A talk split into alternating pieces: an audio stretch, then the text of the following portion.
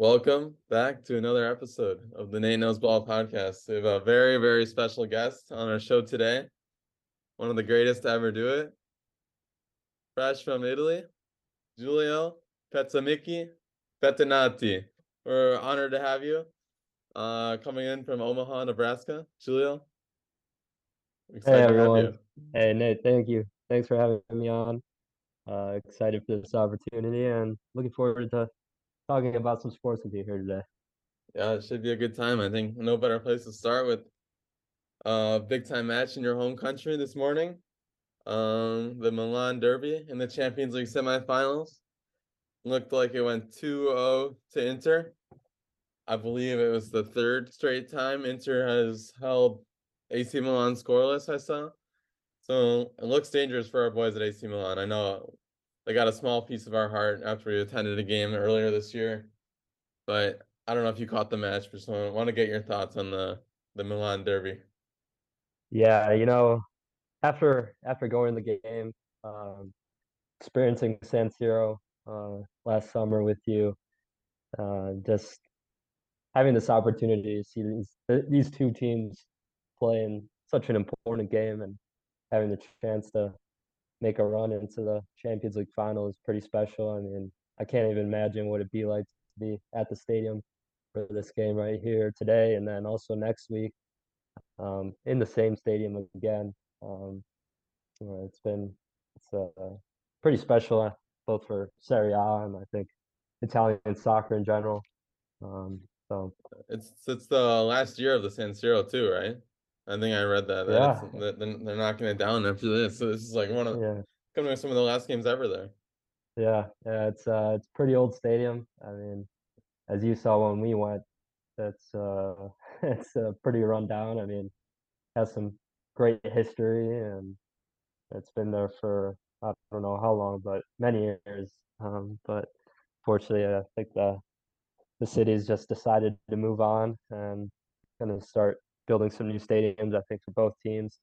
Um, so yeah, this is good. I'd say a good way to end uh, such a such a long history for such a great stadium that have its two big teams and uh, such a heated rivalry uh, go at it in such a big game. So yeah, I'm I'm with you there. I feel like it's it's a storybook ending to such a like historic stadium. But yeah. I was telling I was telling our boy our boy Marmon. I said he's got to get out there. It's going to be one of the craziest games ever. And yeah, he, wasn't budging. Uh, I know. I, I, was trying to sell it all I could. Like I, I we should getting be getting paid by them. I feel like I get. I feel like we gave a great pitch, so why you should go. No, definitely. I mean, anyone who's who's in Italy. I mean, it's too late for the today's game, but uh, especially for next one, I'd highly recommend it because it's uh, it's not every day that you get to see again such a huge rivalry in such a historic stadium um, on such a big stage. So, you think AC Milan has a chance to come back in the second leg, or is this over? You know, it's. I think so. It's it's so weird with it being two teams at like playing in the same stadium. Yeah, I mean, technically AC Milan was the home team today, but yeah. Uh, so it's going to be interesting seeing um, how that works out because obviously on uh, in a normal normal matchup you'd obviously be switching stadiums um, there'd be some some changes with that um, but here it's back to the same stadium same crowd same fans also same atmosphere. the fan the fans are different. I, I did learn this today but like because today was an AC Milan home game like AC Milan had like they had the priority for tickets so it was like mostly a mostly a red and black crowd today. And I assume it will be mostly blue next leg. For the for the second leg, sure. I didn't know that. That's interesting. Um, but yeah, still, uh, same stadium again. Uh, it'll be interesting to see how that plays out. Um, I'm sure it doesn't doesn't happen very often in Champions League, um, and in soccer matchups in general. I'd say so. Um, yeah, I mean it's definitely a rare thing to happen. I think it's very it's cool that it happened obviously last year at the stadium. Mm-hmm. Um but I think the truth is, and you can correct me if you disagree with me here, but I think whoever wins this Milan Derby is just setting themselves up to lose to Real Madrid or City in the other matchup. Yeah, I mean those other two teams. Uh, uh, I don't know if you if you got to catch the game yesterday, but two uh, two pretty historic teams and uh, I don't know if you can call City historic. I mean, they're great now, but Yeah, no, no that's- history. that's That's the downfall of Man City. It's, but great offensive tactics. I'd say two great goals yesterday. Um, both uh, pretty sure from outside the box. Um, yeah, I, I I didn't watch it live, but I watched the both the goals were pretty crazy. yeah, some uh, FIFA FIFA esque uh, goals. So we'll see. I mean, you never know with Champions League again. Um, but I'd definitely say that whoever comes out of this side between AC Milan and Inter is gonna have a tough road um, to winning it all, and especially in this next match matchup, regardless of who comes out from the other side. Yeah, I mean, I think to my knowledge, like soccer, I will say, although I agree, and I think AC Milan or Inter, whoever comes out, is going to be a pretty big underdog coming into the champion in the final, regardless of who wins the other matchup. But I feel like in soccer, like it's one of the biggest, especially like in a one game setting, like no, and it's not over two legs like it is in the other rounds. Like there's a lot that can happen just in one game, just because there's so many like tactics and strategies involved. But definitely when it comes to pure talent standpoint, they're gonna be the underdog. Mhm. But Yeah. Who do you like between City and Real Madrid? Um, Madrid was home for the first leg in the, the Yeah. 1-1 draw. that's uh, that's the one reason I'm kind of leaning towards Man City, is having that uh home field advantage for that second leg. But uh, they're, I don't know. It's uh, it's gonna be another great game. Um, again, both uh, both great uh, great coach teams have uh, great offensive tactics, and uh, it'll be interesting. I I want to lean towards Man City, but I could easily see Real Madrid kind of pulling off that um, that upset on the road uh, in this next game. Yeah, I mean it's a tough one to call. I'm gonna I think City's gonna win. I think it's their year. I think they're gonna pull off the treble too. I think they're gonna I mean th- they pretty much have the Premier League in their hands at this point now that Arsenal's fell falling apart completely. And I think they'll beat United, who's also now struggling a ton for the FA Cups. I think they get the treble. I think they get it done. And I think Pep finally cements his city legacy with the Champions League win. But it is hard to count out Real Madrid because I feel like, especially since Ronaldo left the club, and obviously they were phenomenal during those like last years with Ronaldo there. But I feel like since he's left, I mean, they've just kind of been counted out because you're like, oh, it's not the same like flashy Real Madrid team. But they've Mhm. won. I mean, they won the Champions League last year, and they might have won one more. I don't remember exactly, but they're a team that, regardless if they won it all, they've been they've upset a lot of good teams that were supposed to beat them on paper. So it's hard to count them out, obviously. But I do think City is the more talented squad, and at home, I think they're they will get it done. Yeah, no, I tend to agree. Um, can never count Real Madrid out. Um, but, but in terms of talent and uh, um, and star power, I'd say Man City definitely has the um, the advantage uh, when it I comes mean, to Real, that. Real So, Madrid's third in La Liga too. Mhm. So maybe they they got all their focus on the on the Champions League. yeah, Some could say that. But City does, I mean, yeah, City's top of the table now with a game in hand too. So that's pretty much over. Arsenal really choked that. I mean, they really fell apart. And I feel like you kind of thought they were gonna fall apart, but I was Yeah, no. it would be a, a better showing than this. yeah, it just it puts a smile on my face whenever got some good buddies who are Arsenal fans and uh, really thought it was their year this year, and then they just find a way to choke it here at the end of the season. So it's uh, unfortunate. I mean, I would have would have liked to kind of see a new face at the top of the Premier League, but Yeah, I mean, City's won what three, three, four in a row, Mhm. or yeah, Liverpool won one in there. I think they won three out of four with Liverpool winning one at Mm. some point in there. Liverpool making a push for top four now though, too. yeah, I sort of become a, a bandwagon United fan in, in honor of Lucky Luke recently. I declared them my team after I forget when it when, but at some point this year I declared they're my team because if for for a while I rooted for Leicester after they won their title, however long ago that was. But I Mhm. think they're gonna get relegated, and I'm not invested enough to root for them in the championship. So I jumped ship to United because also obviously United the, mo- the most uh like storied team in the Premier League history, but I think they're at an interesting place where they're like they're still good, like they're gonna be competitive, but they're not like unbelievable like City or Liverpool or those teams that have been dominating lately. So uh, I'm joining to get them back back on the back on top. And I think hopefully my fandom will push them back to the elite territory. But I'm sorry, I'm starting to get worried because they're they're Yeah. really they've lost two in a row. Liverpool's kind of getting hot again, and they're up. They're still up one point with an extra game in hand, so they still control their own destiny. But they're really trying to fall apart and let Liverpool catch them. Mhm. Hey, you never know when you got Nate on your side. And as, Lucky uh, Luke and Lucky Luke. and Lucky Scarves. I mean, we got a lot going for us. yeah, you never know. Those are three big, uh, three big components you got there.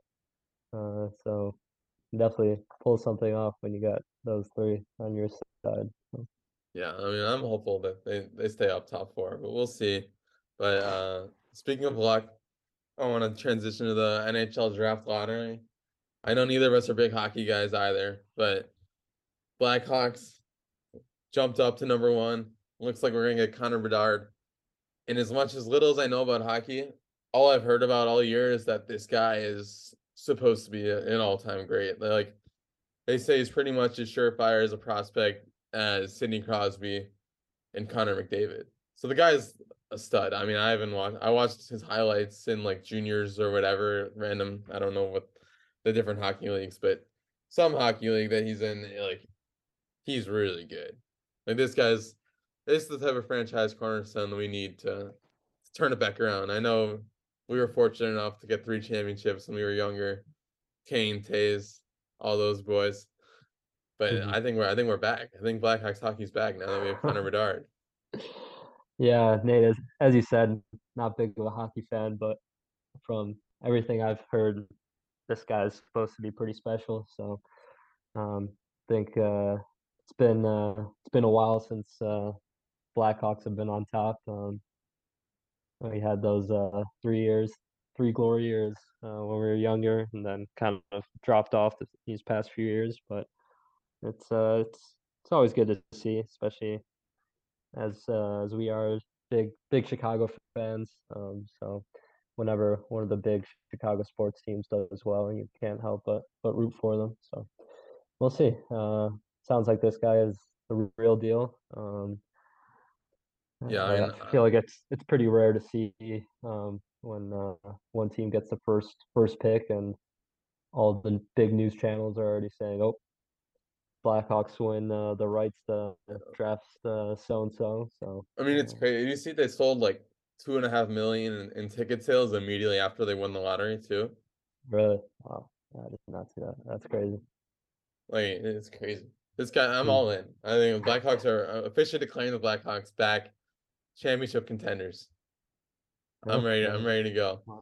But I will ask you this, Giulio. Um, did you see the rigging allegations of the lottery? No, I I did not. So basically, I can give you a quick rundown of what what happens. Basically, Okay. I believe in the NHL they pick uh the ping pong balls, and they like show the process, right? Like the NBA, you just Mhm. see the envelopes, but like the NHL, they show them like picking, and whatever. It's similar to the NBA where they get down, they got down to top three. It was the Blackhawks, Anaheim, and the Columbus Blue Jackets. They cut to commercial, and you're like, okay, well, like they'll do the the final drawing, whatever, when they come back, and they immediately break from commercial, and they just say Columbus has the number three pick, who Oh, was supposed to be the black, like the Blackhawks had the third best odds, so like the default would be the Blackhawks got the three. So they didn't show anything, and then all of a sudden Columbus just has the number three pick, and then the rest is normal, and the Blackhawks get the first pick. So some Hmm. people are saying it's a little fishy. They didn't show how the third pick got selected after doing it for the other ones. But yeah. it's tough to say if it was rigged. I, I mean, there's two arguments. I think one it was rigged. That's the easy answer. The other Mhm. answer is it's not a live drawing, and they told the TV network before that Mm. Columbus had the three pick, and they just didn't execute properly. Sure. Yeah, that's that's interesting. I mean, uh, somewhat related. I know I'm a bit behind on this, but I was watching uh, the series uh, Winning Times on HBO Max uh, a few weeks ago, and they were, I think it's the second episode or so, when they're picking uh, to see who goes first. They have the the coin flip, um, and it's yeah. uh, between uh, I think it was what was it Chicago and uh, Los Angeles. Um, and it's pretty crazy to see how things have kind of changed in that uh, in that aspect. I mean, just uh, Uh, 20 I I, years I ago. used to rig it like every year. yeah, I mean, like was NBA. I mean, at least like, off the top of my head, there's like multiple I can think that were like probably rigged. I mean, the the Mhm. Patrick Ewing one. mhm, I don't know if you've ever seen that video, but like they're feeling around the envelopes. There was some legend that they they made one. They made the Knicks one cold, so they knew which one it was.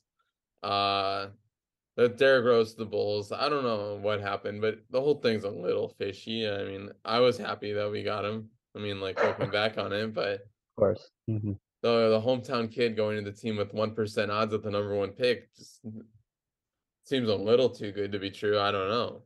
Yeah, yeah. You never know what goes goes on behind behind the curtains. You know, uh, this is uh, these teams got a lot riding on these uh, young prospects, and uh, being able to kind of pick some of these guys can turn the the the future of a franchise completely around. So I wouldn't be surprised if there's uh, more that than meets the eye when it comes to these uh, these uh, draft processes, and um, it's uh, it's interesting. Oh. Definitely. So with Bedard being a Blackhawk and us getting that number one pick in hockey, does this Mhm. mean Victor Wembanyama is officially a Chicago Bull and will win that NBA draft lottery as well? Hey man, I, I sure hope so. That'd be pretty incredible. Uh, I think the lottery's in a couple days with NBA too, so we'll we'll know soon. Yeah. first pick for the big Chicago, three big Chicago teams. Uh, that'd be pretty incredible. I know, I know the Bears traded it traded it away, but still, uh, they had it at one point. so. Yeah, I mean Chicago sports are back. We, sweep the number one picks. I mean, Chicago's back. Uh, that's that's championship. That's title town. It's uh, not the pretty way to become title town, but it's, the way you got to do it. You know, It's- go from the bottom up. exactly. Where do you think? Uh, outside of the Bulls, obviously, what team would you like to see get the number one pick for in the NBA? In the NBA, um, good question. No, I'll say the number one, like the best odds are Detroit, San Antonio, um, Houston, uh, Charlotte. I think is down there, Washington, but they did change it like recently. So like, the odds aren't as crazy. Like the, the top team's only at fourteen percent, and like the Bulls are at like two. But like, it's not it's not as big of a difference as it used to be. Like Dallas is Yeah. a three percent chance at it, which is like kind of nuts. Orlando's down there, Indiana, Portland. yeah, I mean, I wouldn't mind Detroit. Um, kind of a weird pick, but with my with my boy Jaden Ivey being there, you know, Oh, um, yeah, Purdue legend. Yeah, young squad. Yeah, one of my uh one of my big time uh big time players, especially last year going to Mackey and seeing him in person. Uh, always got a special place in my heart for him. So wouldn't mind seeing Detroit getting that one and building that continuing to build that roster because they got some good pieces there. They might kill the And, Bulls uh, then though. I don't know if I want to go up against Cade Ivey and Wemby every year for the next yeah, however many years. that'd be pretty scary. But, but I- honestly, I, I think I would like the Spurs. I think that's a Spurs. great. I mean, they're not going to be good right away because they don't really have that many other pieces there. But I think that Mhm. would be a great, great going away gift for Pop to let him coach him for a couple of years before he retires. one more one more European great for probably the greatest coach ever. So I think that'd Yeah. be fun to see. Obviously, I think from a competitive standpoint, I think seeing him in Dallas or in Portland to team up with a good guard like Luka or Dame would be cool to see. hmm Portland, I would like more than Dallas. I sort of feel bad for Luka because I just think there's such a poorly constructed team, and there's like not a whole lot they can do about it, which just with the way their salary is tied right now. But Dame's 33 and Luka's like probably 23 or something, 24. So Luka's got some more time to figure it out. Dame Dame Mhm. deserves a gift for one last run in Portland if he wants it.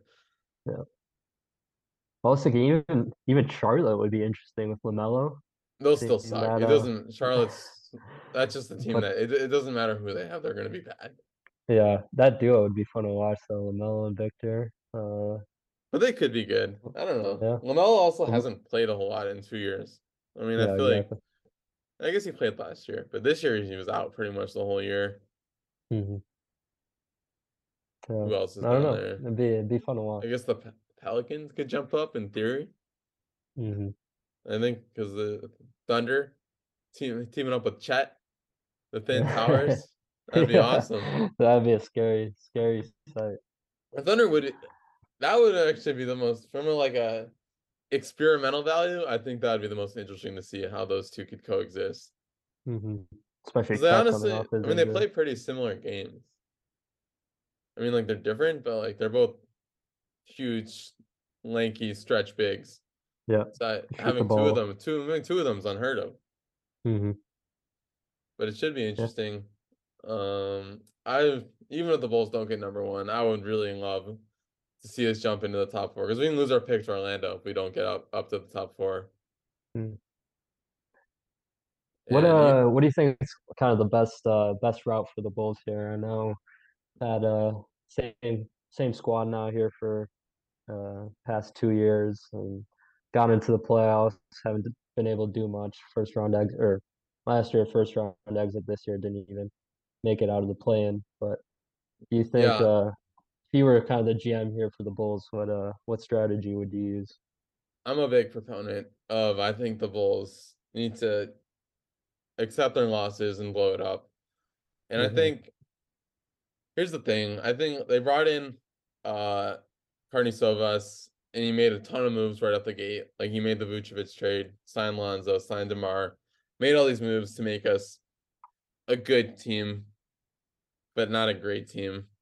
I mean, I don't Mhm. even know if you could say good. I mean, it seemed good for the first half half of the season that it happened, and it's kind of been a mess since. But I think it was a quick fix that made us competitive, but it was really just patching up holes on a team that never really stood a chance. And I think the, really the only way to do it, unless you just get a big break with like an only free agent signing or whatever, but you gotta you gotta start from the bottom and build the foundation. And I think although I think LaVine's a good player and like I think Demar's a good player, like at the end of the day, I just don't think that core is good enough to compete for a championship. And obviously they gave up picks in the Orlando trade. I think this is the last year we give our pick to Orlando, if I'm not Hmm. mistaken. But I think I think we just gotta start from the bottom and it, like it sucks because we've been like mediocre pretty much since Derrick Rose got injured, but also like that's the worst thing you could be in the NBA in terms of making a title contender. So I think we finally have to just blow everything up, get a hard reset, like really suck for a couple of years, which is which sucks, but I think that's the only way to, to actually make us fix this team entirely. Yeah, I mean it's it's really unfortunate. I I really thought we had something going there when uh, we got that big three with uh, Vooch and LaVine and Demar. I thought we kind of turned I the table there. I was never a But- believer, and I might just be a pessimistic fan, but I thought the ceiling of that team was like whatever year, like Atlanta Hawks when they like were the one seed, but then lost in the second round. Like it was never going to win multiple playoff series. I think that was the ceiling of that team. Yeah. But I want to congratulate you too on uh Alex Caruso, the first first ever Italian American on the Yeah, all defensive first team. That's a that's a big accomplishment for you. Yeah, AC man, he's uh making uh our home country proud. Uh, it's not. I mean, having an Italian basketball player in the NBA in general is uh, pretty rare, but the fact that he's able to make it for, to the You know if he's played? Has he played for the. Italian team at all? Like the national team?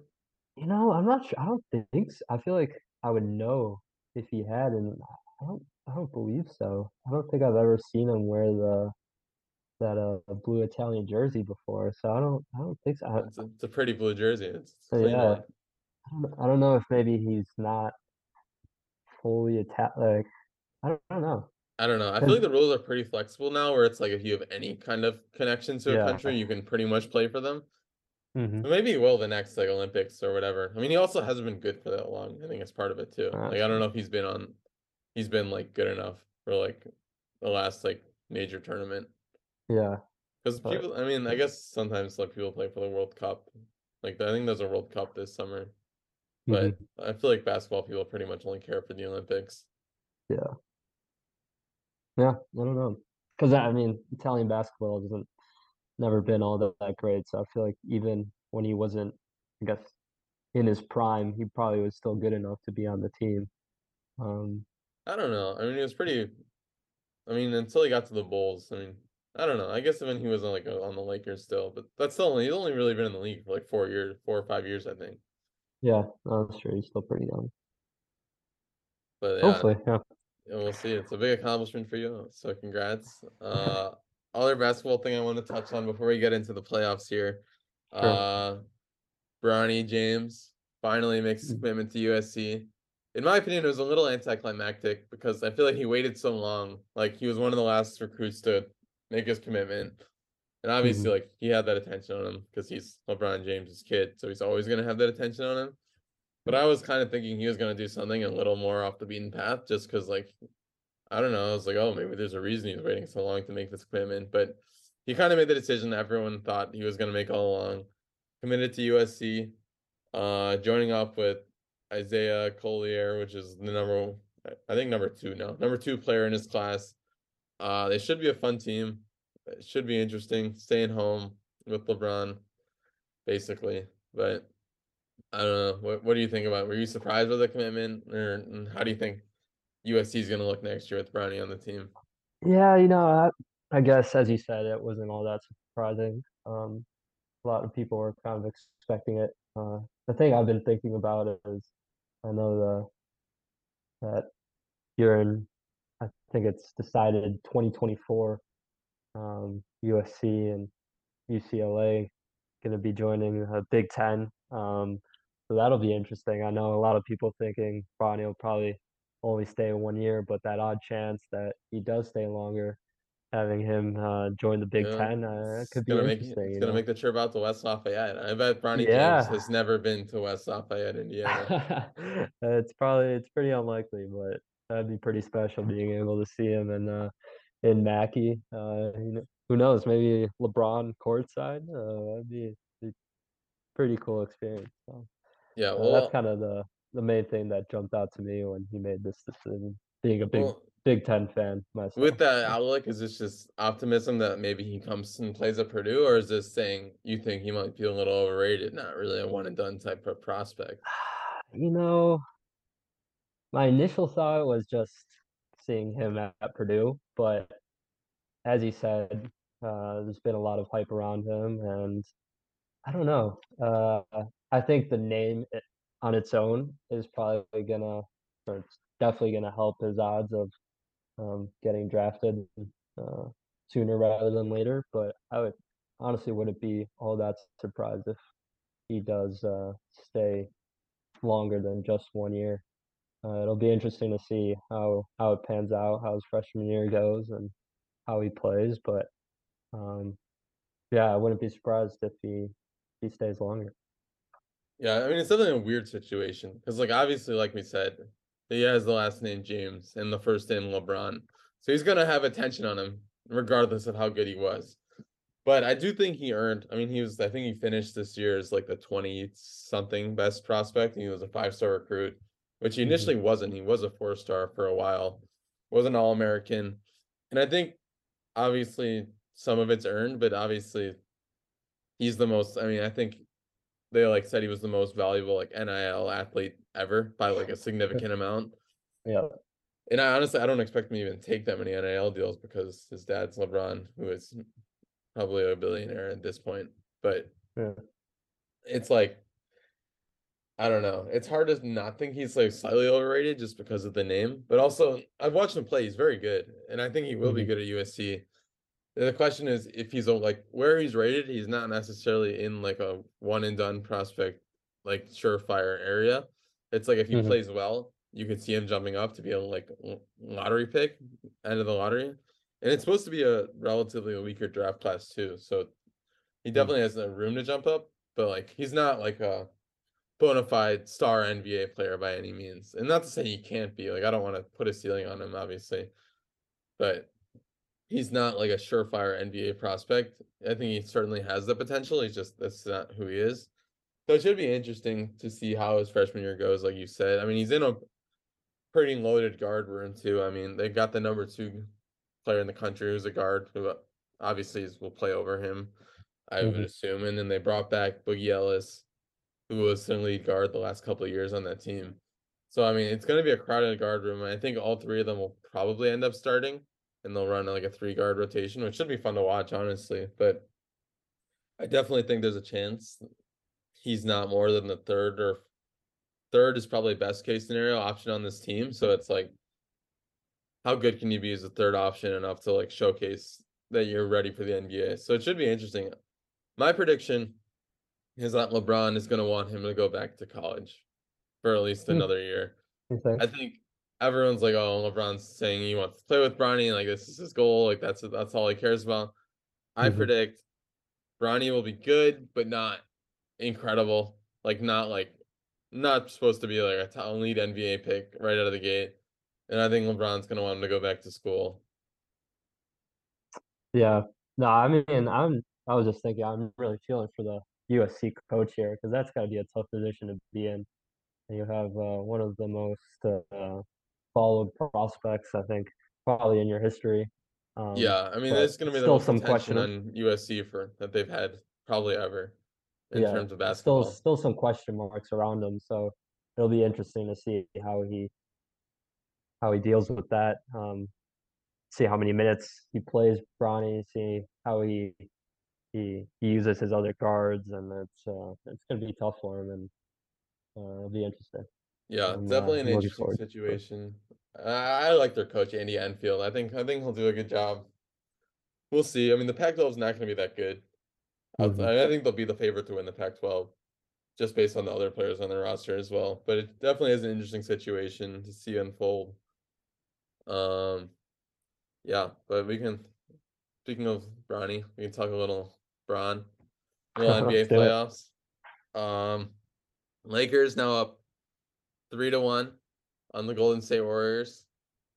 I want to ask one, do you think the Lakers will get this done? And if yes, is this the end of the Warriors dynasty?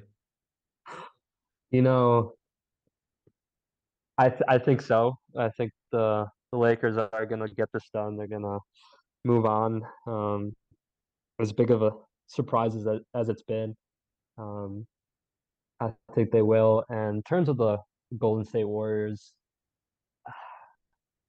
it's tough. It's tough to tell. I think I think the core is probably gonna stay. Um, I wouldn't be be surprised seeing Steph Curry there for another few years. Klay Thompson sticking around. Same with Draymond. And I think if they are able to keep those three main guys, then I mean it's pretty easy to build around those those guys. Um, but it's uh, it's definitely I think these playoffs have definitely exposed kind of the lack of help that those three guys have have right now. Um, especially even right now. I mean, Klay hasn't been playing all that great. Draymond, so so I'd say. So Curry's definitely been having to kind of shoulder most of that load, and he's he's done it pretty well. I mean, he's been playing pretty incredible on these playoffs. But um, if they do want to keep it going, they're definitely going to have to find some some help um, for Curry and uh, and those guys. So I know you, you being a big uh big Lakers fan, uh, a big Bronny fan or LeBron fan. Uh, I'm sure you're you're pulling for him to move on, aren't you? Yeah, I am. I would say I wouldn't say I'm a Lakers fan. I would say I'm a LeBron fan who is rooting for the Lakers because LeBron is on the Lakers. Mhm. But I do like. I mean, obviously my boy Rui's on the team too. Of I like Anthony yeah. Davis, Chicago? Chicago kid. Mhm. Like Lonnie Walker is great story. There's a lot of reasons to, to root for the Lakers. So I, I- that is who I'm rooting for, and I do think they will get it done. I think in six, I think Golden State wins the, one more home game, and then the Lakers get it done, which scares me a little because it was kind of like in Memphis. It's like, oh, you drop game five, and then if you do drop game six, that's a lot of momentum going into game seven, when then all of a sudden it's a tied series again. But I do think LeBron's never blown a three-one lead in his career, and knock on wood, I don't think this will be the first one. Although the corgi on TikTok, I don't know if you saw that TikTok. The corgi I don't predict there's Oh, a corgi on TikTok. He predicted exact. He's he's four four for four so far in the series, and he predicted Golden State to come back. So that has me a little nervous, but Okay. I do think the Lakers get it done. But I will say, I like what you were saying about the Warriors that like it's not it's easy to build around their big three of Curry, Draymond, Klay. But I Mhm. think the problem for the Warriors is it's not Curry, Klay, Dre anymore. It's just Curry. I mean, I think not that I Yeah. think I don't think Klay and Draymond. I think they're still very good NBA players. Like I'm not I'm not trying to disrespect them in any way, but I think at this point in their careers, both of them are more role players than all star level players, like they were when the Warriors were winning what three out of four. I mean, obviously they still won last year, and they they're still a very good team. But I think last year the difference was Klay. I mean, they just were one. Everyone was a year younger, which helps. But Mhm. Jordan Poole was playing at an extremely high level last playoffs, and this year he's been pretty much unplayable for most yeah, of the time. super inconsistent. Mhm.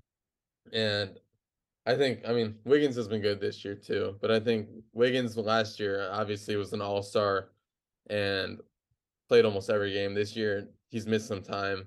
Obviously, sad story, like it was personal reasons why he was not playing, but I do think him not- being on the court just means he isn't in the same like form and shape he was going into last year's playoffs.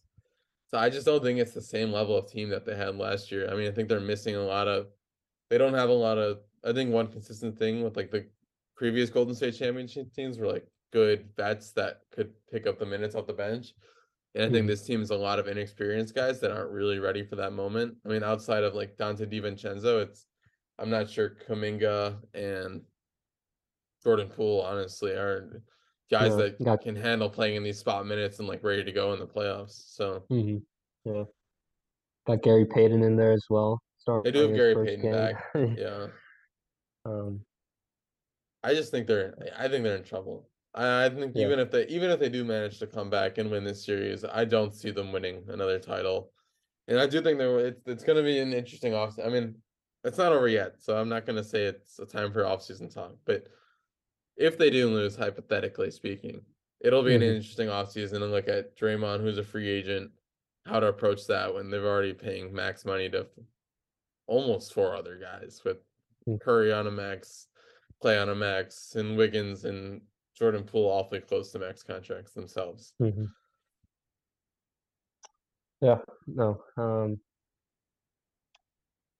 speaking of the Lakers, uh, I was thinking this whole AD situation has been uh has been pretty interesting. I mean, Every other He- game, Davis, you mean? yeah, it's uh, especially when he's arguably, I mean, aside probably Curry and LeBron, um, the most dominant player on the court, I would say, just in terms of size, especially when Lakers are running just Draymond as their center. Um, I, I've I've really struggled to figure out why, especially in that last game, uh, towards the end. I mean, he was barely touching the ball. I don't know if it was due to fatigue or if he was kind of just checked out. Um, but what have you kind of seen from their strategy in terms of using AD? I mean, uh, if I was their coach, I'd be getting it to him every every possession. Um, but doesn't seem like they've they've been doing that as much. Um, do you have any any thoughts on that? Yeah, I mean the Anthony Davis situation is super interesting. I mean, obviously a very polarizing play over the last couple of years, just with him missing all the time that he has, and not being, I guess, it's not really living up to expectations since they won the championship in 2020. But Mhm. during this playoff run in particular, uh, I mean, he's been really overall. I think you could say he's been really good. But the whole like disappointing game, pretty much every other game has been just like kind of odd, and especially in this series against Golden State, they really don't have anyone that can guard him. I mean that. Looney can Looney is too slow to guard him. Draymond's too small to guard him, so they don't really have an answer for him but I do think part of it is just like I mean I think part of it just like conditioning where like he's missed so many games he's not like his body's not prepared to play 44 43 minutes in an NBA playoff game you know Mhm. but I will say this I mean is although he's had off nights shooting and I think the Lakers are going to have a very difficult time winning if he's not their best offensive player in a game like I do think as much as I like LeBron Anthony Davis has to be their best player for them to win and I think Yeah. that's the reality. But I will say, I think he's clearly shown in this playoffs, despite it not being 100% of the time, I think he's shown why he was in that conversation with other great bigs like Giannis, Embiid, and Jokic for years before this. And I think he's without a doubt the best defensive player in the NBA. I think that's unquestioned. Like it shouldn't, although like yeah, he hasn't won a defensive player of the year. I don't know if he's won one ever, but at least though how in recent memory he hasn't won one the last five years. At least I can't. I don't know, but like, but that's mostly just been because he hasn't played enough games to like be considered for an award. But I think without a doubt he's the best defensive player, rim protector in the NBA, and I think if he can pull, if the Lakers go on and win a title or even make the finals, like if he plays at this high of a level, just like a little more consistently, he could be in that conversation as a top five player in the NBA, or at least for sure top ten. And he was in that no, his- discussion for a while, and it's, he couldn't stay on the court, so people kind of forgot about him. Mhm. His defense in these playoffs has been pretty remarkable, I'd say. Um, unfortunately, that those inconsistencies on the offensive side have kind of um, prevented him from really reaching his his peak, I'd say. But on the defense, you can't say any more good things about what he's done in terms of rim protection, uh, blocking shots, even all just altering shots. Um, and that's another thing. I mean, in that last game, uh, something that kind of confused me is, is that the especially to start off the game, Golden State ran a lot of pick and rolls, and they were kind of trying to get AD away from the basket, um, and they were getting bunch of points in, in the paint, getting easy layups, and then they kind of started going away from that. Um, another another question mark there. I mean, uh, I feel like this series has been kind of um, a lot of question marks from both sides. I feel like uh, kind of going away what from what's been working. Um, hmm so it's it's been interesting, and then even just the uh, I know you kind of referenced it at the start there with Lonnie Walker, um, but seeing him put up big points um, in, that fourth quarter there. Yeah, I think that's just been the story for the Lakers too. Is like guys like Lonnie Walker, Austin Reaves, my boy Rui. uh, Like they have they have so many random guys that have just been able to like step up and deal out too. Like they just have so many guys that have been able to like fill in and be that like key third third player for them. And I mhm. think that's kind of the beauty of this Lakers team and like why I've believed in them. Like I know a lot of people. I, I mean, not that it was like a crazy pick. I mean, they obviously had LeBron and Anthony Davis, so, but like I did like I picked them to win the finals going in going into the playoffs. Mostly, I mean, maybe it was just optimism because I wanted them to win, but also like I did believe they fully had a chance. And I think that's the main reason why is because they just have so many options that given the right game, given the right circumstances, can't step up for them. Yep. Yeah, and it's definitely been been the difference, I'd say, between Golden State and and the Lakers here. Uh, as we talked about, Golden State kind of really relying on Steph Curry and uh, his Steph shooting. can't Steph can't close. Oh Yeah. for 14 all time in last second last second shots to tie and take the lead. Or last I don't know how many seconds it is, but Mhm. not clutch. Yeah, Max Cal- Max Kellerman was right. You want Iguodala to take that last shot, not Curry.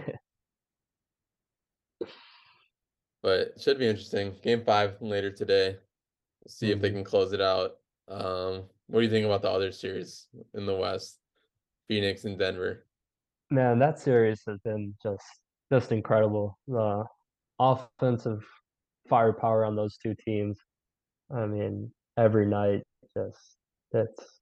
I think it's been the most fun series to watch. Um, if you're not necessarily rooting for a team, obviously, I know uh, some people, uh, as yourself being a Lakers fan, you're obviously more invested probably in that, that Lakers Warriors uh, series. But in terms of just uh, from a basketball like fan standpoint, I'd say the that Phoenix um, Denver series has been has just been great basketball. Both sides, big names, um, incredible shot making on both sides. I know um, Devin Booker and um, Kevin Durant uh, on Phoenix, and then Jokic and Murray on on uh, on Denver. So, um, and then also kind of those other other side pieces have been playing great. So it's uh, it's been a great series, I'd say. Yeah, no, I'm with you. I I, just, I think it's been like you said, from like a pure basketball like entertainment standpoint, it's been the but like the highest level of basketball. I think.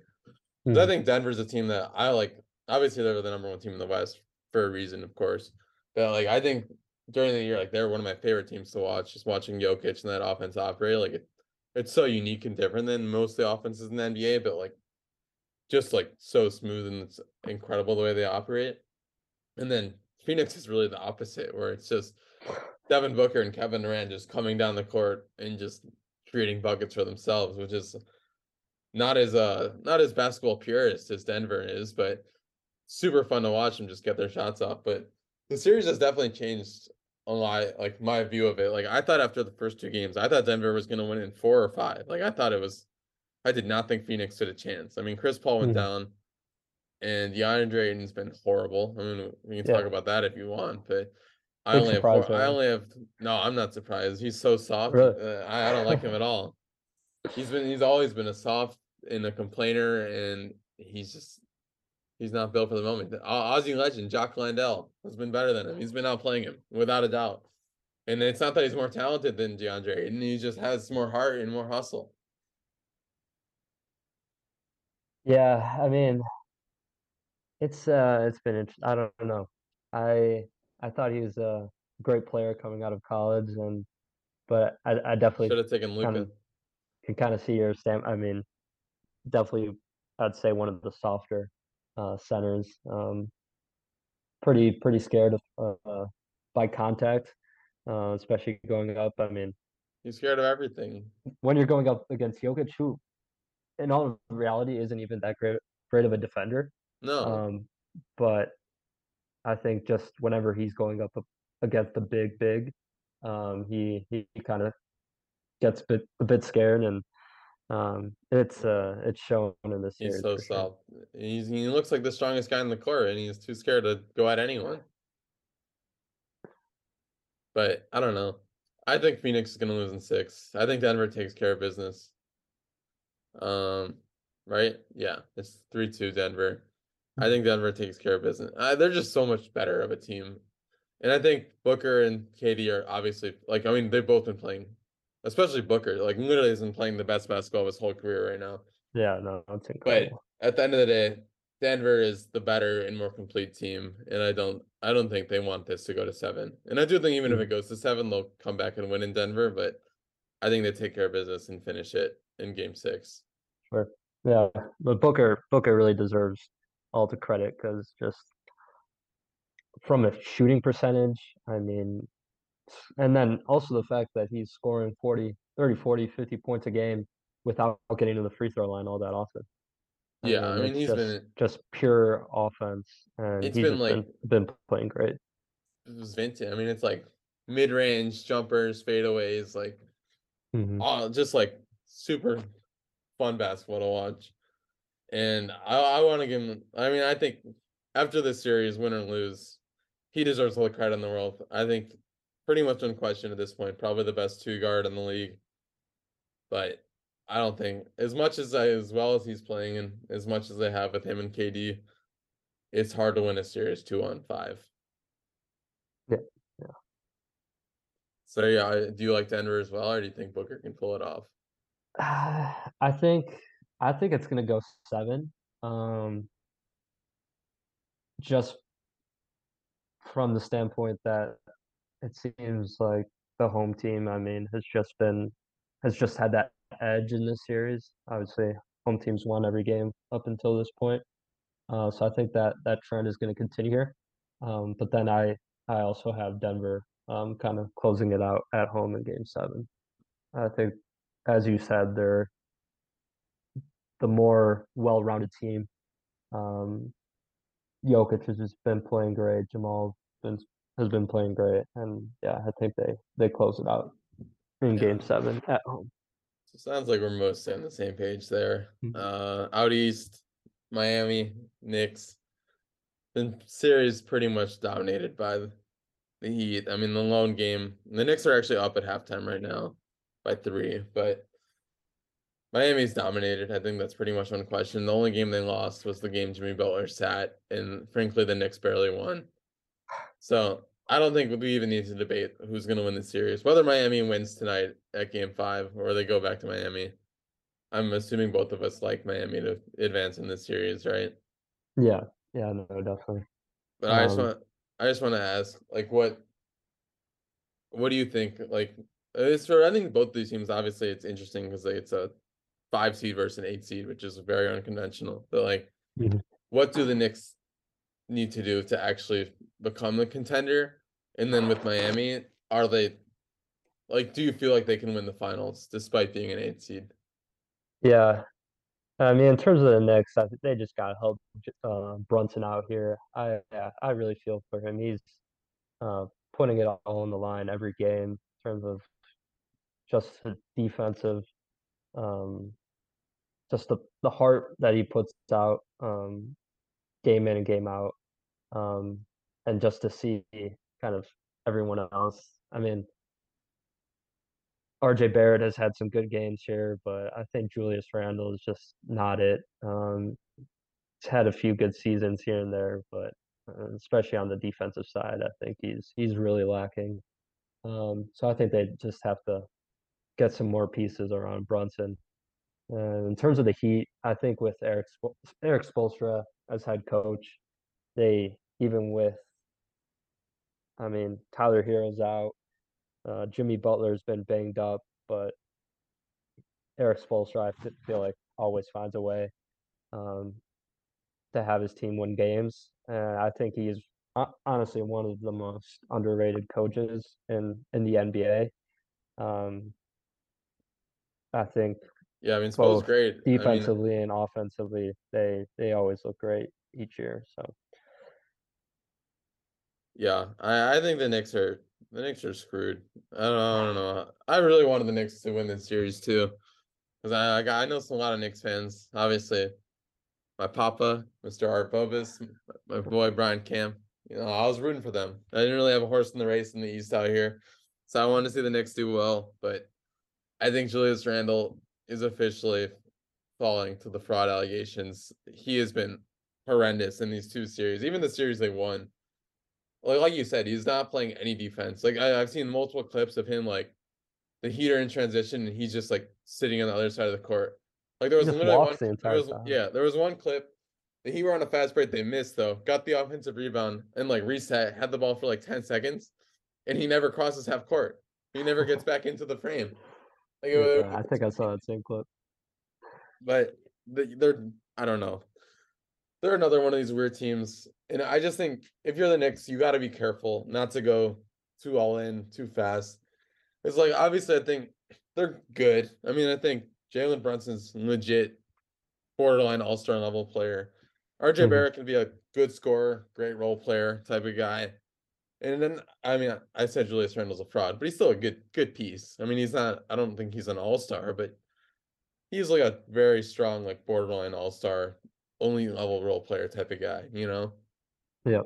But they don't I really what- have any kind of elite piece. And I just worry that they're gonna Yeah. they're the Knicks, they're in the biggest market, like they're gonna push all their chips in after Mhm. seeing this run. And I just don't know. I, I just think this is more of a Thibs getting the best out of an okay roster than being close to winning an NBA championship at all. Yeah, no, that's I was just about to talk about Thibs. I mean, that that kind of surprises me um, with Thibs being known as kind of this defensive mastermind, always pushing his players, trying to get everything he can out of them, and um, seeing kind of this lack of of heart and on the defensive side uh, has been a bit surprising. Um, but I've always been a big big Thibs fan, especially when he was with the Bulls. I know he's been criticized a lot for his lack of of winning in the playoffs. Um, but I remember just when he was on the sidelines, kind of the the heart that he he he showed, and you could really tell that he cared uh, for his players and for his team. So I think he can can try and turn this thing around. Um, but I don't I don't really know where the Knicks go from here. Um, Yeah, I it don't know. might be kind of a similar situation as the Bulls, and they kind of um, The Thibs thing is weird because I think the, the way I described it is he is a floor raiser and not a ceiling raiser. Like he's good Mm. enough that he will make sure he will get people to buy in and he will get teams to not be bad. Mhm, But I'm not sure he can he hasn't proven, at least to this one, that he can coach a true championship contender. yeah, And I don't I don't know. I mean, obviously the Bulls, I think, could have like when there was peak D Rose and he was there, but obviously like these Knicks rosters, like they haven't been like talent wise a team that you would think could compete for a championship. So they're in a weird place. I mean, obviously, like the Knicks are in a, like I said, they're in a market where they can recruit someone to want to buy in and come play for the Knicks, but I don't know. I don't know if Thibs is the guy to get it done, and I, I don't I, I don't know how they get it done. I just think it's hard because you don't want to push all your pieces in and then be Mhm. screwed down the line.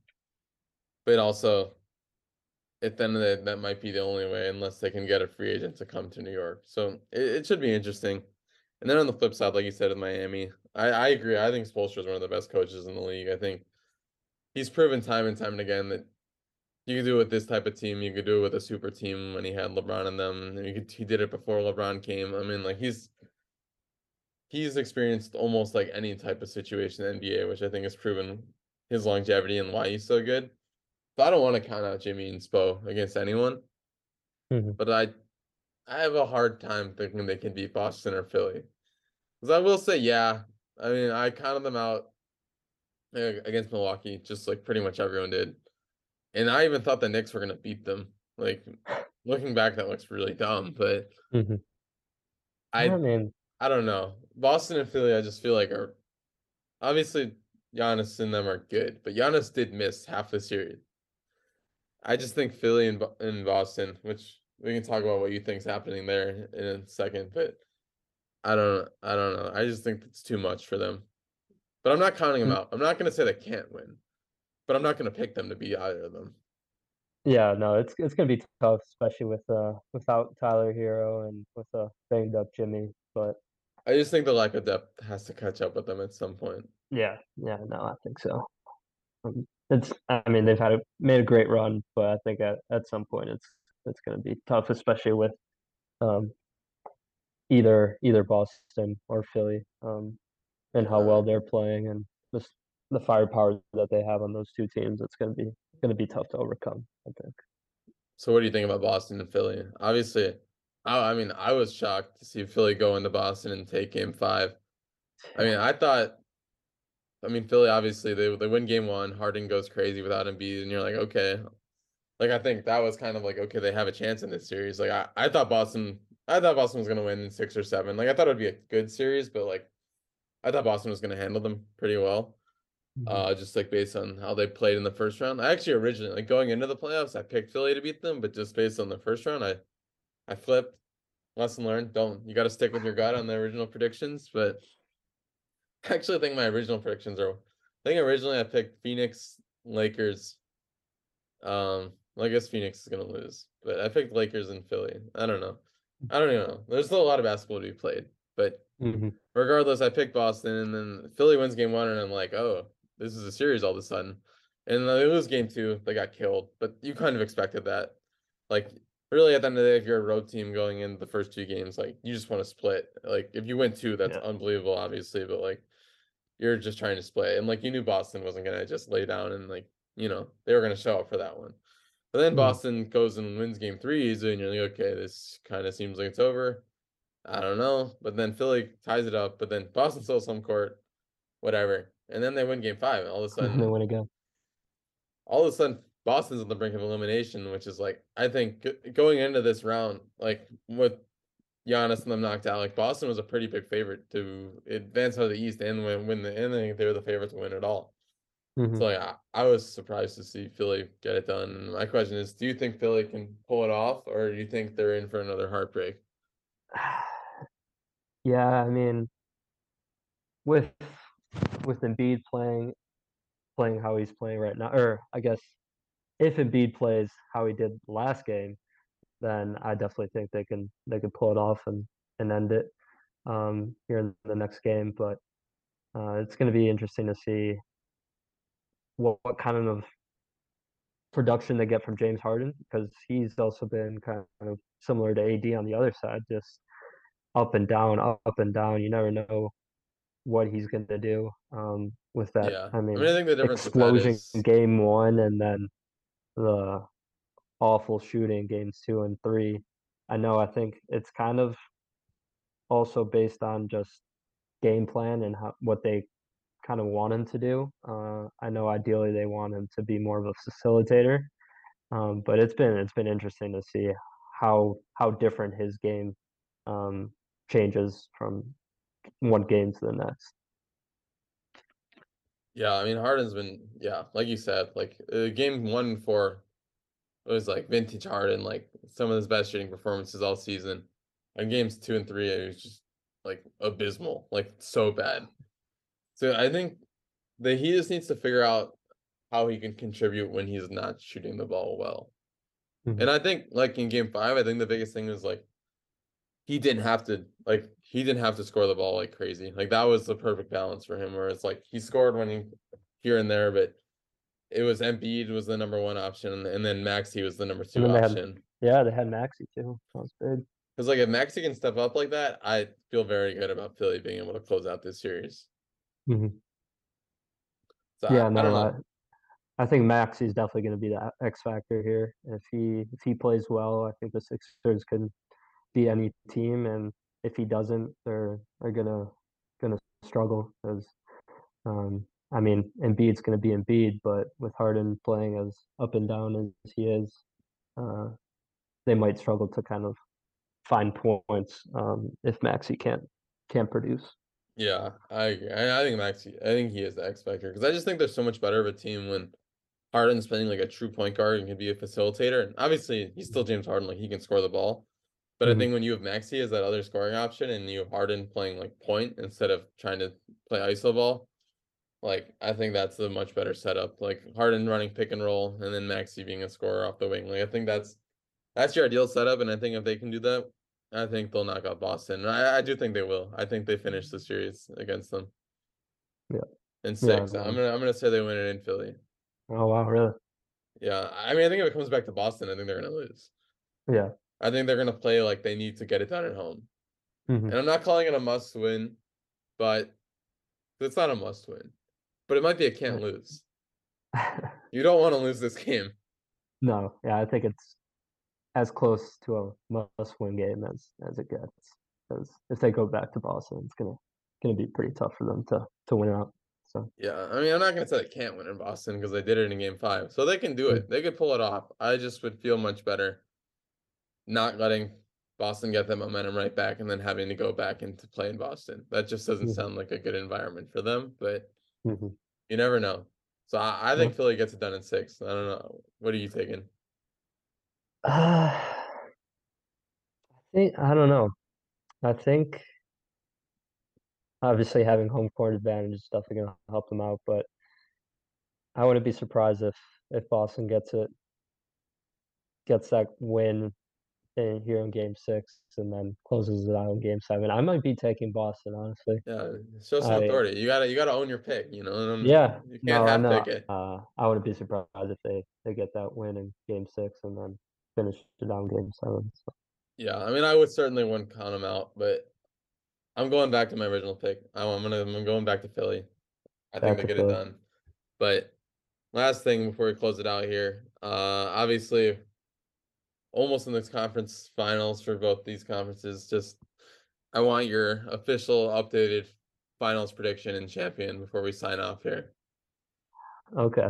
Uh, I'll kind of go series by series. So I think it's going to be Boston and Miami um, representing East, the East, and then I have Boston making to making it to the finals, and then on the West, I'm taking Denver and the Lakers, and then having Denver represent the West.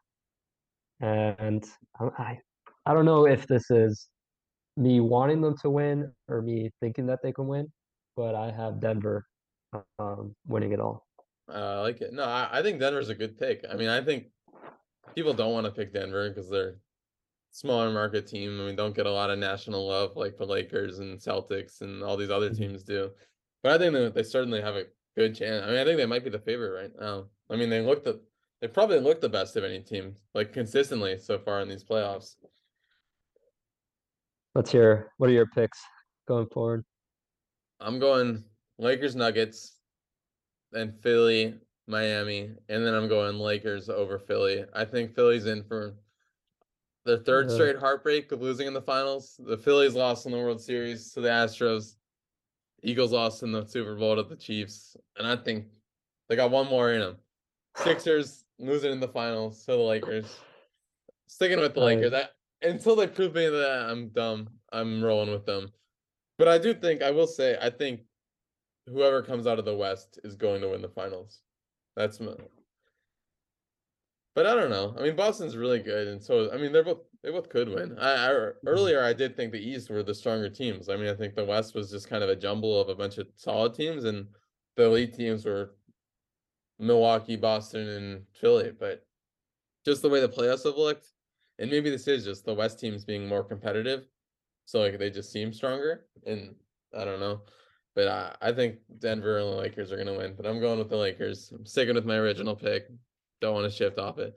But I do think there's potential for. I mean, there's so many potential like really cool finals matchups. I mean, obviously, Yep.